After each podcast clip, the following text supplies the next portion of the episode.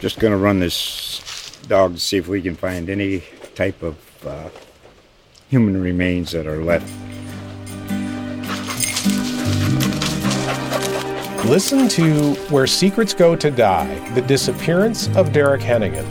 From the Detroit Free Press, a new podcast set in the woods of Michigan's Upper Peninsula. Available on Apple, Spotify, Freep.com, or wherever you get your podcasts. Hello, my name is Steve Henson. I'm the editor of the Pueblo Chieftain. For 37 years, I've written a weekly column for the newspaper. Here's this week's Tell It to the Chieftain, one of the most popular features in the newspaper, one that goes back more than 60 years. Basically, the feature has been run the same during those decades. People mail, email, or drop off their letters, and most are acceptable for publication.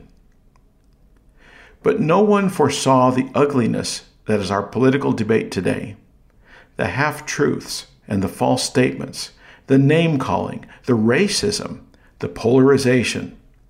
And nobody foresaw that technology, which in many ways makes our lives easier, also has made it more time consuming for us to process these letters. So, I wanted to discuss with you today some changes that we're making in our policy for our letters to the editor section. First, effective immediately, all letters must be emailed. We can no longer accept handwritten letters.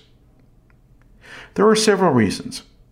For one, it's just too time consuming for someone here to have to type in your letters. Secondly, it's not always easy to decipher some of the works when written in longhand.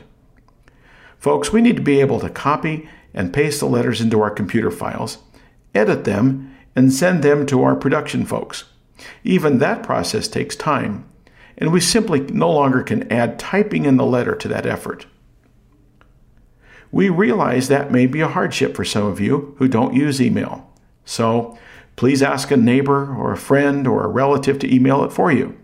If it's important enough to you to get your opinion in the newspaper, you'll find a way.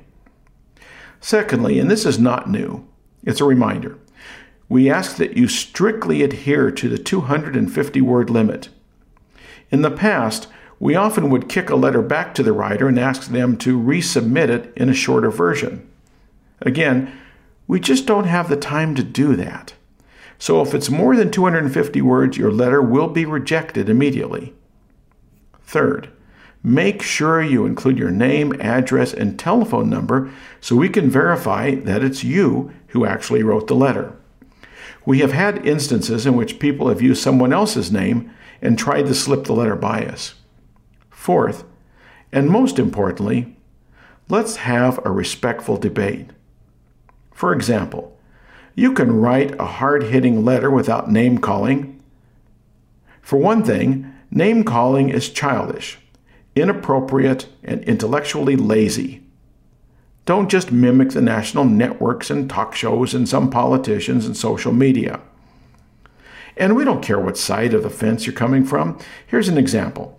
We recently had a letter in which the writer used the term decidocrats and another who used the insult the great pumpkin. We killed both letters. We encourage you to make your case, in these instances, for example, against the Democrats or the president but name calling diminishes your argument. Having said all of that, we love getting your letters and we love lively debate on our editorial pages, but we ask nope, we insist that the debate be reasonable and respectful. So, log into your email account or ask someone to email it for you and fire those letters into us. I'm Steve Henson.